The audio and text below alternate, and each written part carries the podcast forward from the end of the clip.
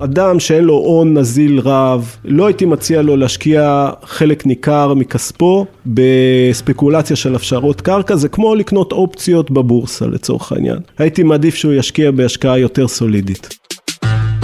שלום לכם, אני גיא ליברמן, עורך הנדל"ן בעיתון גלובס, ואתם מאזינים לכסף בקיר. סיפורים על אנשים שהחליטו לשים את הכסף שלהם על נדל"ן. היום אנחנו עומדים לצלול לעולם הקרקעות החקלאיות. אין יום שאני לא נתקל בפרסומת אחת לפחות לרכישת קרקע חקלאית, לזכות לקרקע או כל מינוח אחר. טוב, ככה זה כשאתה עיתונאי בתחום הנדל"ן שחוקר ונובר באינטרנט, אתה הופך למתורגת בפייסבוק ובגוגל. מסיכוני המקצוע מה שנקרא. ההצעות תמיד מלוות בתמונות יפות ובסלוגנים מפתים, אבל עד כמה זה שווה? ומה באמת הסיכוי להרוויח בגדול מהשקעה כזו? יועצים להשקעות אנחנו ממש לא וגם לא רוצים להיות, אבל היום ננסה לתת כלים שיעזרו לכם להכיר קצת יותר את העולם המורכב הזה שנקרא קרקע חקלאית. האורח שלנו היום הוא עורך דין חגי שבתאי שנחשב לאחד המומחים הגדולים בתחומו בארץ. כסף בקיר, ספיישל קרקע חקלאית. בואו נתחיל. המשרד התחיל כמשרד שמלווה הרבה מאוד קיבוצים ומושבים בשוטף שלהם, ומתוך זה בשנות התשעים יחד עם אפשרות הקרקע הגדולות התחלנו להתמחות בכל מה שקשור במקרקעי ישראל, כללים המיוחדים של אז מינהל מקרקעי ישראל, היום רשות מקרקעי ישראל, ופרויקטים שקמים עליהם, ויחד עם הפרויקטים גם גדלנו לתוך אה, תכנון ובנייה, הפשרות קרקע, עסקאות במקרקעין. טוב, רק שנינו פה ואף אחד לא אה, רואה אותנו, אנחנו נמצאים באיזה מרתף, באיזה בניין בתל אביב, כדי לנסות לחמוק מהרע של שני בניינים שבונים פה בסמוך, והכנת לי פה דפים ורצית להתחיל לדבר על קרקע. מה זה קרקע בעצם?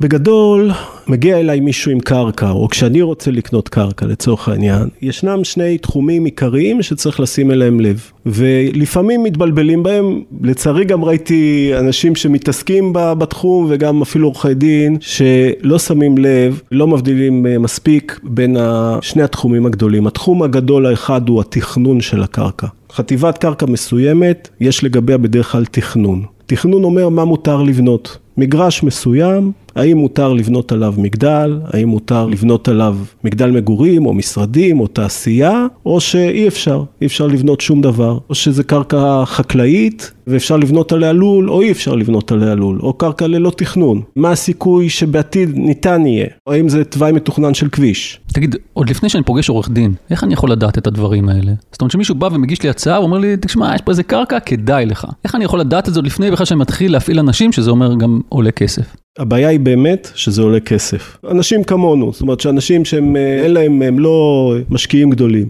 מציעים להם הרבה פעמים קרקע כזאתי או אחרת, לצורך העניין קרקע חקלאית כי זה הנושא שלנו, וכדי להבין מה יכול להיות שם או לא יכול להיות שם, הם צריכים להוציא השקעה כספית ניכרת. והם נמנעים מזה, הם סומכים על הבטחות או על יהיה בסדר, או קרקע חקלאית זה עוד הרבה שנים אז אני קונה את זה לנכדים, והרבה פעמים ההשקעות האלה אין להם הרבה סיכוי מראש. ובכל זאת, מה אפשר לעשות לדעתך? אז היום יש אה, תקן 22 של אה, שמאות. אם יש יזם שקנה קרקע חקלאית גדולה ומחלק אותה ומוכר בה מגרשים או זכויות, הוא צריך להציג בפני הקונה שומה, כשהשומה הזאת היא אמורה לתת לו את המצב הקיים של הקרקע, גם התוכניות שיש עליה, גם ערך הקרקע הנוכחי במצבה הקיים, וההתייחסות שלו לגבי ספקולציות עתידיות היא רק אם יש לו אה, יסוד מקצועי להאמין שיש פה באמת אה, התכנות לשינוי ייעוד. שאלת מה האדם הפשוט צריך לבדוק, אם הוא הולך ליזם שאומר לו שלב א' אה, בקרקע כזאתי וכזאתי, שלב א' נמכר, עכשיו שלב ב', דבר ראשון הוא צריך לראות שומה, שעומדת בתקן 22. עכשיו אני אישית לא הייתי סומך על השומה הזאת, זה אולי כרטיס כניסה, אם אני רואה שיש שם באמת אפשרות לשינוי ייעוד, אז אני מכאן מתחיל. בתוך השומה אמור להיות אה, אפשרות לשינוי ייעוד, זאת כן, קרקע חקלאית לבנייה? כן, אם השמאי בדק ורואה אפשרות לשינוי ייעוד, אז הוא צריך להתייחס בתוך השומה הזאת. בדרך כלל זה אנשים שיש להם 100 אלף שקל, 150 אלף שקל, מציעים להם פתאום איזה חצי דונם, הדמיון מתחיל אה, לעבוד, והתקוות, וכולנו אנשים אופטימיים בדרך כלל מטבענו, אז uh, כדי להשקיע שומה אתה צריך להשקיע פתאום 20 אלף שקלים, או עשר, אפילו עשרת אלפים שקלים, לא, לא לכל אחד שולף את זה. ואז uh, מתחיל לחשוב, כן, אולי, הבעיה היא בעיקר בעסקאות הקטנות, כשאין לך את האמצעי לקחת 2, 3, 4 שומות, עד שתמצא משהו שבאמת uh, יכול לעבוד. סביר להניח שמתוך עשר עסקאות, מעט מאוד יהיו כאלה שבאמת אתה תרצה להתקשר בהם. אתה יודע, גם אם יש הפשרה זה לא אומר שהמחיר הוא כדאי.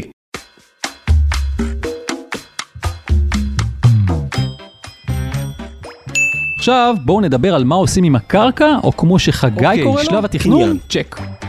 איזה זכות קניינית אני מקבל? האם הקרקע היא קרקע שאני הופך להיות הבעלים שלה, או שאני הופך להיות חוכר? רוב הקרקעות במדינת ישראל הן קרקעות בבעלות או בניהול של רשות מקרקעי ישראל. ואז, הרבה פעמים אנחנו נתקלים בקרקעות שמה שקונים זה זכות חכירה ולא זכות בעלות. למה זה משנה לי? החכירה היא לרוב לעשרות שנים קדימה. נכון, אם אתה רוצה רק לאבד את הקרקע, אז בסדר, אבל הבעיה היא שכשאתה נכנס לחכירה, יש לך בעל בית, ובעל בית יש לו חוזה איתך. ואתה צריך לראות מה כתוב בחוזה לגבי אפשרויות של ניצול הקרקע שלא לצרכים חקלאיים. עכשיו, רוב החוזים הם חוזים לצורכי חקלאות בלבד, והמשמעות היא מאוד קשה במקרים של שינוי ייעוד ואפשרויות לניצול אחר של הקרקע. אם הקרקע יש, היא בייעוד מגורים, קנית אותה כבר בייעוד מגורים, לכאורה, מצב היפותטי, והיא קרקע שהחוזה שלה הוא חוזה למטרה חקלאית, אתה לא יכול ללכת ולבנות. אתה צריך את הסכמת הבעלים. יש אנשים שנופלים לדבר הזה, ולצערי הרב פגשתי הרבה מאוד אנשים כאלה, שרכשו קרקעות בחכירה, חשבו שהם קונים רבע דונם,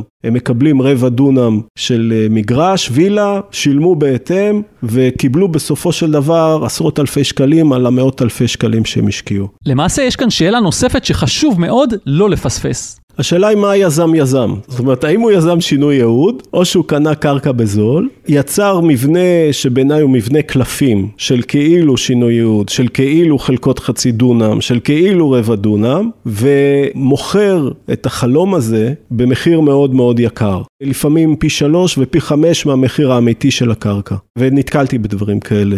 נתקלתי גם ביזם ששם שלט, שלב א' הסתיים, שלב ב', אה, החלה מכירת שלב ב', כשהוא רק קנה את הקרקע. זאת אומרת... אה, קנייה הייתה שלב א'.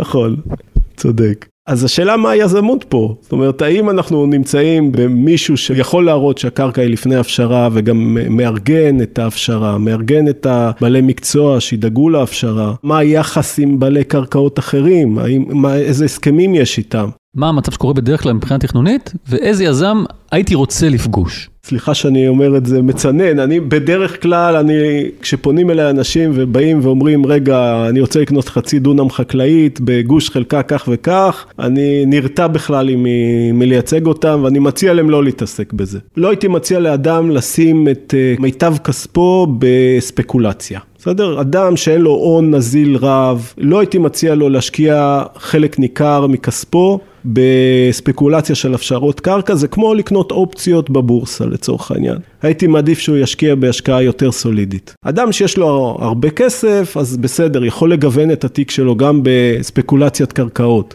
כמו שאני מניח שיש לו גם בבורסה מניות ואג"חים עם uh, קצת יותר מסוכנים. אבל אדם רגיל מהיישוב, פנסיונר, אני לא הייתי רץ, בוודאי, אתה יודע מה, פנסיונר בכלל, מתי הוא יראה את הכסף. אלא אם כן יש באמת הפשרה קרובה, ואנחנו יכולים לראות ולשער את מועד המימוש. נניח ואתם מאזן שרוצה לקחת סיכונים, או שפשוט בא לכם ללכת על קרקע חקלאית. מה עוד צריך לדעת? בקרקע חקלאית צריך לבדוק את התכנון, את המיקום, את האפשרויות הניצול לקרקע. אנחנו קונים קרקע חקלאית בדרך כלל להרבה מאוד שנים, לא לזמן קצר, אלא אם באמת יש עסקה של מיידית. ודברים בנאליים כמו מה אני אעשה עם הקרקע עד שהיא תופשר. מה האפשרויות שלי לעשות בקרקע, אם בכלל יש פה מים, אני יכול לאבד אותה, אם יש בכלל דרך נורמלית להגיע לקרקע, כבר נתקלתי במקומות שאי אפשר להגיע אליהם. אי אפשר להגיע כי יש איזה מטרוקה שמובילה... מה יש? מטרוקה? מילה טורקית, לא יודע אם כולם מכירים, זה סוג של דרך שמגיעה לקרקע ואף אחד לא מתחזק אותה, זה בוץ, אז אפשר להגיע לקרקע רק תקופות מסוימות בשנה. עכשיו, אתה לא תקנה טרקטור בשביל כמה דונמים, אז הקרקע עומדת. עכשיו, בקיץ יש שם קוצים, מה קורה כשיש שריפה במקום הזה והיא מתפשטת לשכנים, מי אחראי? זאת אומרת, יש כל מיני שיקולים שצריך לשקול אותם. בדרך כלל, בחטיבות קרקע קטנות גם לא כדאי לאבד את הקרקע, ואנשים באמת גם לא מאבדים. הם לא מתעסקים בזה, לפעמים יש אנשים אחרים שמאבדים, אם בהסכמה, אם לא בהסכמה, והקרקע עומדת לה. ומה לגבי אפשרויות של שינוי ייעוד? הרבה פעמים מספרים לאנשים שיש פה הפשרה, רואים יישוב על יד ואומרים יש סיכוי טוב להפשרה. צריך לזכור שבארץ יש מערכת תכנון ריכוזית. יש תוכניות מתאר ארציות, בראשן היום זה תמ"א 1, אבל תמ"א 35 קבעה למעשה איזה קרקעות אפשר להפשיר, איזה קרקעות אי אפשר להפשיר. אז למה אני לא יכול ללכת פשוט לתמ"א 35, לתוכניות שנגזרות ממנה, ולהסתכל, הנה הקרקע נכון, הזאת ברחובות, אכן מתוכננת להפשרה, למה אני צריך את החלום הזה בכלל לשמוע ממישהו? אז, אז זה מה שאני אומר בדיוק. אתה צריך ללכת ולבדוק את תמ"א 35. אתה צריך ללכת ולבדוק תוכניות מתאר מחוזיות. איפה אני עושה את זה? אז היום יש, אה, הכלים הולכים ומשתכללים. יש למשל אתר אינטרנט שנקרא קו כחול של המדינה. שאתה יכול לשים סיכה על, על הקרקע ולראות את התוכניות שחלות עליה. אבל בדרך כלל הייתי אומר שכן הייתי לוקח איש מקצוע שיעשה את הבדיקה הזאת, זה לא סיפור מאוד יקר. כמה? זה לא יקר? לדעתי בדיקה ראשונית באלפים אה, בודדים של אה, שקלים אפשר לבדוק. והנה עוד דרך שעשויה לסייע לגבי ההיתכנות של קרקע להפוך להשקעה טובה. זאת אומרת כזו ששינוי הייעוד לבנייה גם יגיע וגם יגיע במהרה. יש כלל אצבע שאומר שהפשרת קרקע לא תהיה בשום מקום. אלא אם כן יש איזו תוכנית מתאר ארצית להקים שם יישוב. הכלל הוא צמידות דופן. זאת אומרת, הסיכוי של קרקע שצמודה ליישוב או לבינוי קיים, להפשרה, הוא הרבה יותר גדול מאשר קרקע בשום מקום, בעשרות מונים. בסדר? זאת אומרת, יש כל מיני כללי אצבע שצריך להכיר אותם. אני אתן לך עוד דוגמה, דווקא למקומות שבהם לכאורה יש סיכוי להפשרה ולשינוי ייעוד, אבל אה, יש עוד בעיה שלא מוכרת לרבים. כל היישובים היהודיים החקלאיים במדינת ישראל אה, כפופים למין אה, ספר לבן שנקרא לוח 2 לתמ"א 35. לוח 2 קובע גודל מרבי של היישובים, שהוא בדרך כלל בין 300 ל-500 יחידות. בסדר? עכשיו קנית קרקע פרטית על יד מושב, לכאורה בצמידות דופן, לפעמים אפילו בתוך המושב. המושב הזה הוא כפוף ללוח 2. עכשיו לוח 2 בדרך כלל בא לבטא את מספר הנחלות במושב. לכל נחלה יש שתיים ושלוש יחידות, יש הרחבה קהילתית, יש בתים מקצועיים, יש משקי עזר, ופתאום אתה מגלה שאין יחידות. אז אתה מציע לי קודם ללכת אה, לצפור בתים שם?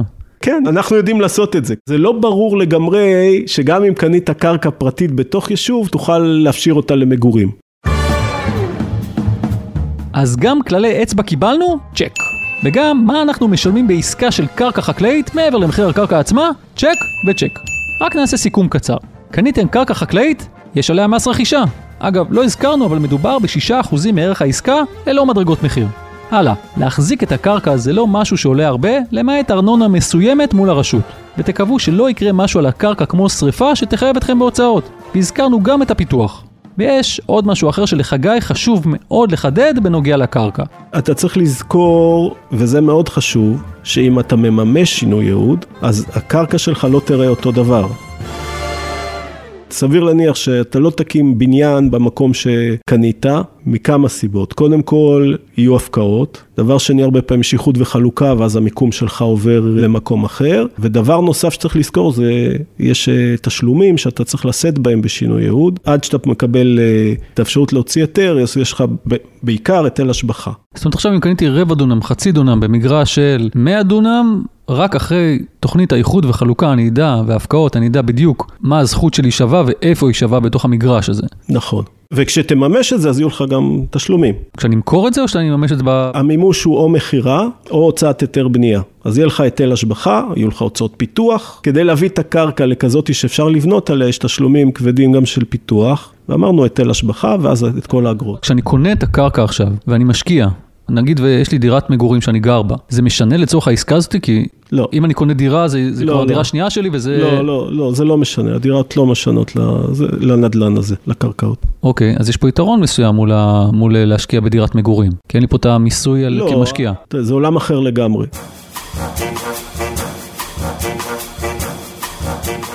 רק כדי לסגור את הפינה, ביקשתי מחגי לברר מה גובה היטל ההשבחה. חגי, יש לך תשובה? מחצית מעליית הערך מהשווי הקודם לשווי הנוכחי, אחרי התוכנית. טוב, אז עכשיו באמת סגרנו את החלק הזה, ואפשר לומר שאני יודע קצת יותר מה ההוצאות. אז בואו נקפוץ לשלב הבא בעסקה לרכישת קרקע חקלאית, מה שנקרא איחוד וחלוקה מחדש. חגי, תעשה לנו קצת סדר. זה חלק מהתוכנית, שלמעשה כל אחד אה, מביא קרקע לתוך התוכנית, ואז מחלקים את התוצרת החדשה במרכאות כפולות בין כולם בהתאם לתרומה של כל אחד. זה מין מצב של אה, ליצור שוויון. עכשיו דווקא בהקשר הזה, בשנים האחרונות אנחנו נתקלים יותר ויותר בכך שהמדינה תופסת כוח בהפשרות האלה, שהמדינה אה, דואגת קודם כל לקרקעות שלה. קודם כל, הקרקעות של הרשות, שהן בניהול רשות מקרקעי ישראל, הן הראשונות שיופשרו. גם הוועדות, כשהוקמו, טיפלו ב, רק בקרקעות האלה, אחר כך עוד הוסיפו איזה, הוועדות המהירות להפשרה, הוסיפו אה, חריג, אבל אה, בתוכניות, בדרך כלל המדינה דואגת קודם כל לקרקעות שלה. אם זה מטעמים אה, לכאורה של מהירות, אם זה מטעמים של אה, חיסכון לציבור, אבל זה קורה. עכשיו, אתה, גם כשאתה מאוגד, הרבה פעמים אתה לבד. לא לבד, אבל אתה מול כוח של מדינה. הרבה יותר קשה לך להתמודד עם כל המערכת. דווקא הציגו לי תיאוריה שונה, אתה יודע שדווקא אם אתה בשותפות עם רשות מקרקעי ישראל, אז דווקא זה יכול להיות לך דווקא טוב, כי הרשות רוצה לקדם מהר את הפיתוח. אם אתה נכללת בתוכנית של הרשות, אז זה נכון, כי אתה על הגל. אם לא הכלילו אותך, והרבה פעמים יש ויכוחים עם הרשות מה שייך או מה לא שייך לתוכנית, הכביש הבין עירוני שייך לתוכנית או לא, מגיע למדינה זכויות כאלה ואחרות, פארק, יש המון התעסקות בזה. הנה, אתה מחייך פה, סיבכת אותי. אה, אני מתפרנס. סיבכנו אתכם? חכו, זה עוד כלום. חגי הגיע מסודר למפגש ויושב מולי עם ערימת ניירות. עכשיו הוא מבקש כמה דקות מזמנכם להסביר לי מה המשמעות של בעלות פרטית על קרקע חקלאית ומה ההבדל בין קרקע בבעלותכם לקרקע בחכירה. אחרי שדיברנו ככה בכמה מילים על התכנון, באמת נגענו בזה, אז יש גם את הנושא הקנייני. עכשיו בנושא הקנייני אני הייתי מפריד את הבעלות או את הזכויות שיש לי לשני עולמות שונים לחלוטין. עולם אחד זה בעלות פרטית. אני בעלים פרטי של קרקע, זאת אומרת אני רשום בלשכת רישום המקרקעין, הטאבו, או בטורקית במקור טאפה. אז הטאבו הזה, הלשכת רישום מקרקעין, אני חייב להיות רשום, בסדר? קודם כל, אחרת אני לא בעלים. ואז השאלה איזה זכויות יש לי כבעלים, כי הרבה פעמים במקרים האלה לא מוכרים לי בעלות מלאה בחלקה, גוש חלקה בעלות, אלא מוכרים לי בעלות עם עוד בעלים אחרים. מה שבעגה העממית אומרים מושה, ואז אתה מתנהל עם עוד בעלים, אתה פתאום יש לך שותפים שאתה לא מכיר אותם, אתה לא יודע אותם, ואם יזם גרוע מכר לי את הקרקע, אז אתה תקוע איתם, זו בדיוק הסוגיה של התקיעות כתוצאה מריבוי בעלים. עכשיו אם היזם עשה עבודה מלאכתו נאמנה, אז הוא ארגן מראש מערכת של הסכמים או הסכם בין כל הבעלים, וההסכם הזה גם אמור להיות הסכם רשום בטאבו, בלשכת ראשון קרקעין, הסכם שיתוף בין הבעלים, שמסדיר מה עושים, איך עושים, מה יקרה בעתיד וכדומה. אבל אם לא, וזה ברוב המקרים אתה הופך להיות בורג קטן ומחכה לאיחוד וחלוקה, וזה לא מצב שיש לך הרבה שליטה עליו. אז גם בעלות פרטית, צ'ק. ועכשיו, מה עם כמה תובנות בשביל חוכרים?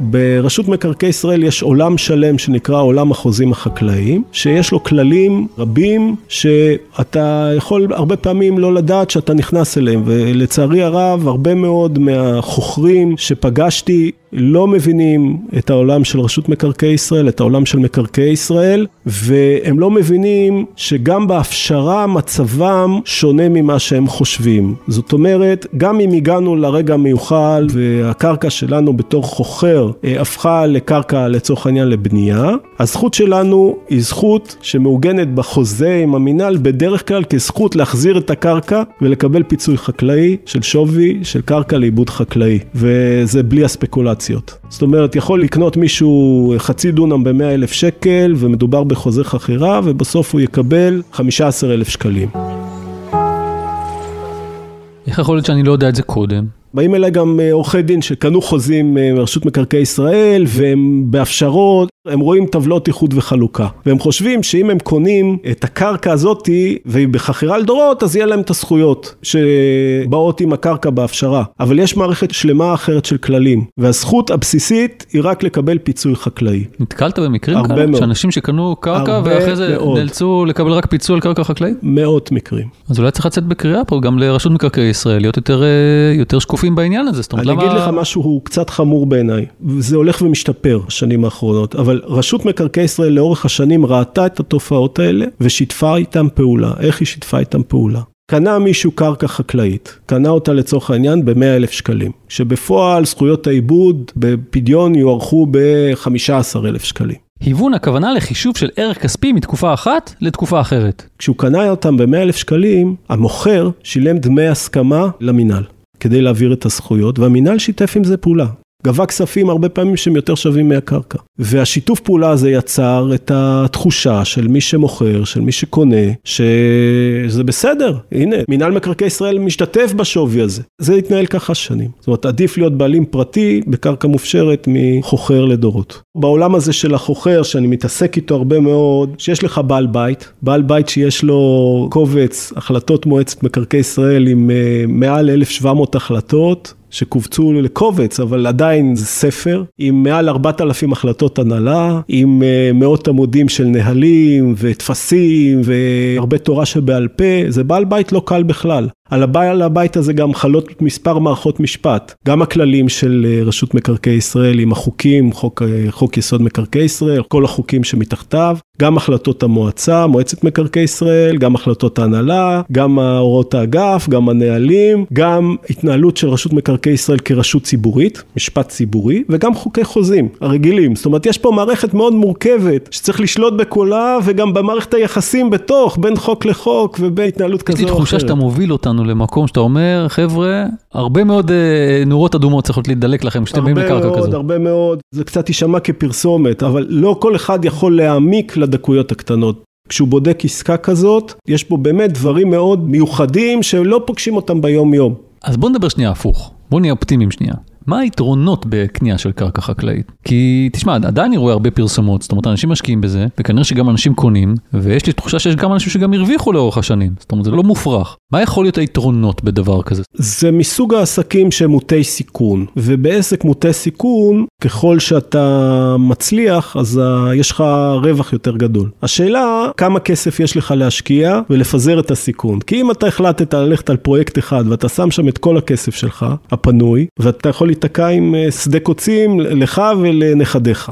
עכשיו, אם יש לך הרבה כסף, ואתה רוצה להשקיע גם בעסקים מוטי סיכון ומוטי רווח במידה של אה, רווח, ובאמת הגעת לעסקה הנכונה, אז uh, אתה יכול להרוויח. אני לא רואה בזה השקעה שהייתי נותן אותה למשק הבית הממוצע של האדם, השכיר, שיש לו חסכונות אה, לא רבים. אני רק אומר, יש לך פה סף כניסה יחסית גבוה להיכנס לעסקאות האלה, שזה הבדיקות שאתה צריך לעשות. יש לך סיכון שהאם תהיה הפשרה או לא, וגם כשיש הפשרה יש לך הרבה הוצאות, ואתה צריך לעשות את החשבון שלך. אם אתה שם היום 100 אלף שקל בקרקע חקלאית, או אתה שם את ה-100 אלף שקל במקום שייתן לך הכנסה אלטרנטיבית, וכמה הוצאות יהיו לך בסוף, תעשה את החשבון. לא בטוח שזה כלכלי. אני מסכים לזה שיש מצב שיש מקומות ששווה להשקיע בהם. ועם האמירה האופטימית של חגי, אנחנו נפרדים ממנו וממלאים אסמנו בר לקראת בואו של פרשן הנדל"ן הבכיר של גלובס, אריק מירובסקי. אהלן אריק. מה נשמע גיא? אה, בסדר, בסדר, ככה מרגיש אה, כבר חצי חקלאי אחרי השיחה עם חגי. בוא נדבר קצת על אה, קרקעות חקלאיות. אין בעיה לדבר על זה, אני רק, הדברים האלה ישר uh, מעלים לי את הסעיף מהר מאוד. דומה לחגי קצת. כן, כי אתה יודע, אנשים נוהרים לזה, לקרקעות האלה, אחרי סיפורים, חלומות, כל מיני uh, בדיות, ופשוט רובם ככולם מאבדים המון המון המון כסף כתוצאה מהתנהלות uh, רשלנית ולא מקצועית. אוקיי, אבל בוא נדבר על מי שכן רוצה אה, בכל זאת לבחון את האפיק הזה. אתה מדבר אה, לא פעם אחת על זה שטווח ההשקעה הרצוי הנראה בעין הוא טווח של 5 עד 7 שנים, ופה בקרקעות חקלאיות זה ממש לא הכיוון. מילה על זה? נכון, אני לא סתם אומר חמש-שבע שנים, אני לא אתווכח עם מי שאומר שמונה שנים, אוקיי? החמש-שבע שנים זה טווח נראה לעין, שאתה יכול להעריך פחות או יותר מה תלד ההשקעה שלך, ויש לך שליטה על זה. מעבר לזה, זה כבר לא השקעה, זה הימור. עכשיו, יכול להיות שאחרי שלוש שנים או ארבע שנים שאתה מחזיק בנכס כלשהו בקרקע חקלאית לצורך הזרימה עם הדוגמה שאתה מביא, אתה תגיע למסקנה שכדאי להחזיק בה עוד כמה שנים, כי יש יש משהו, זה בסדר, אבל מלכתחילה כשאתה יודע שהתהליך הוא ארוך יותר משבע שנים, אני לא רואה בזה שום הצדקה להשקעה, וכפי שאמרתי, מדובר ביותר הימור מאשר אה, השקעה אמיתית. אוקיי, okay, בוא נדבר על סוגיה שנייה שתמיד מעניינת אותי, ואני חושב את רוב האנשים, כמה מידע אנחנו יכולים לקבל, לדעת, כשאנחנו ניגשים להשקעה כזאת, מעבר למשווקים שעומדים מולנו, ואני מבין שאתה דווקא חושב שאפשר לדעת ולא מעט. נכון מאוד, ושלא יספרו לנו מעשיות. ראשית כל, באמת, על כל שטח שהוא, יש לך, במיוחד במרכז הארץ, ואנחנו יודעים שהקרקעות, שסוחרי הקרקעות הכי אוהבים לשווק, זה באזור השרון, או יותר נכון בין חדרה לגדרה. גם בחדרה יש המון קרקעות, וגם באזור אה, נס ציונה, ראשון שם, יש לא מעט קרקעות, רוב הקרקעות שם, יש תוכניות מתאר מחוזיות. תוכניות המתאר הללו אומרות באופן באמת גס, אבל מספיק כדי לתת לנו בנצ'מארק, מה רוצים לעשות עם הקרקעות האלה? מה המדינה חושבת שהם יהיו בעתיד? עכשיו, נכון שהדברים האלה יכולים להשתנות, נכון שמחר בבוקר יכולים להחליט את הקרקע הזאת להסב למשהו אחר וזה, אבל אותו בנצ'מארק קיים, זה בטח הרבה יותר אמין מאשר משווק קרקעות שמספר לך שרוצים אה, להפשיר את הקרקע ושיש כבר תוכניות שמשום מה הוא לא מראה לך וכולי וכולי. זה דבר אחד. דבר שני, במשרדי הוועדות המקומיות לתכנון ובנייה, אין שום בעיה לבוא, לקפוץ לשם ולשאול. אנשים שם הרבה פעמים ישמחו לספר לכם מה עתיד להיות בקרקעות האלה. גושים, חלקות, באמת ניתן יהיה לבדוק את הדברים. זה לא שזה מעורפל, זה לא שהמידע הזה לא קיים, אנשים פשוט לא מנצלים את זה. אז אתה אומר פשוט להפשיל שרוולים וללכת ולבדוק בעצמכם. אריק, אני מאוד מודה לך על השיחה הזאת, ונמשיך להשתמע בפרקים הבאים. בשמחה רבה וזהירות בהשקעות. להתראות. ביי ביי אריק. עד כאן עוד פרק של כסף בקיר. אם אהבתם את מה ששמעתם, אתם מוזמנות ומוזמנים לעקוב אחרינו באתר גלובס, בספוטיפיי ובכל מקום שאתם שומעים בו פודקאסטים. ונשמח שתדרגו אותנו גבוה באפל פודקאסט ותשלחו את הפרק לחבר שחם על שדה ועדיין לא שמע עלינו. אם אתם בעצמכם משקיעים בנדל"ן ורוצים לספר לנו על ההשקעה שלכם, שילחו מייל לכתובת כסף.בקיר את globes.co.il באותיות באנגלית כמובן. לפני שניפרד, אני רוצה להמליץ לכם לעזוב הכל ולהצטרף לעוד פודקאסט נהדר מבית גלובס, חזית המדע. בכל פרק כתבת מדעי החיים של גלובס, גלי ויינרב, לוקחת אותנו למסע בעקבות סיפור מפתיע על הטבע שלנו. פודקאסט כיפי לכל המשפחה, מודה שהבנות שלי כבר מכורות. תודה לעורך הפודקאסטים, רון טוביה ולניב בן אלי על הסאונד. יאללה, אני זז להתארגן על איזו קרקע חקלאית ולגדל עליה חיטה להשקעה. או שלא. אני גיא ליברמן. ביי!